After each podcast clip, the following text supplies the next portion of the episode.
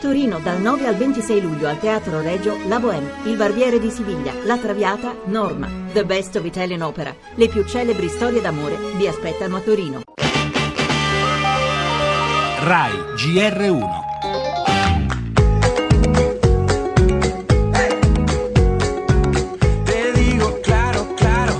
We have uh, no consensus on mandatory quotas Non abbiamo trovato un accordo sulle quote obbligatorie di ripartizione dei migranti. for migrants.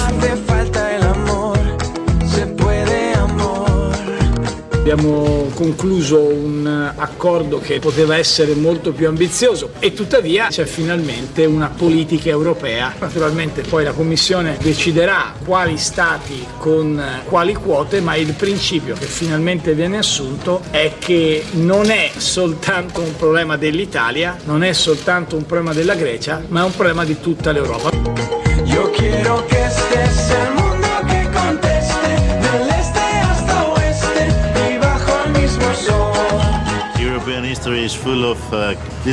La storia dell'Europa è fatta di disaccordi e negoziati, ma poi si raggiunge l'intesa. una soluzione non perfetta ma comunque rivoluzionaria nell'accogliere il principio di solidarietà che fino a qualche settimana fa non era sul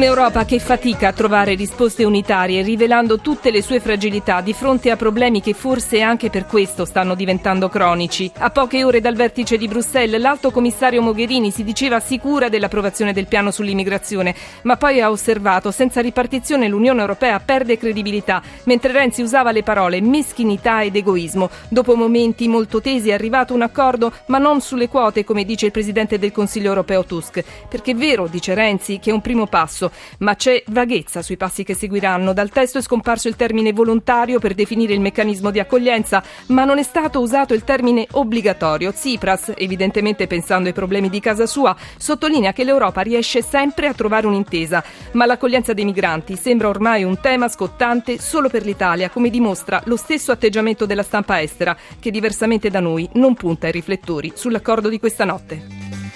E nel dibattito europeo dunque non c'è solo immigrazione ma anche crisi greca e gelo dell'Unione verso Atene. Piano Tsipras troppo debole, dice la cancelliera Merkel. Domani, nuovo vertice, parleremo anche del sì alla fiducia sulla riforma della scuola. Un sì arrivato tra urla, insulti e proteste delle opposizioni. Ne parleremo tra poco. In primo piano anche le frasi di Salvini contro la legge sul reato di tortura. Lasciamo libere di agire le forze dell'ordine, ha detto il leader leghista. Parole che hanno sollevato un polverone. E a proposito di tortura, ricorre proprio oggi la giornata mondiale contro la tortura. All'estero, caos a Parigi per le proteste dei tassisti contro gli autisti Uber. Ci sono stati scontri e arresti. Sport, calciomercato e moto mondiale in primo piano.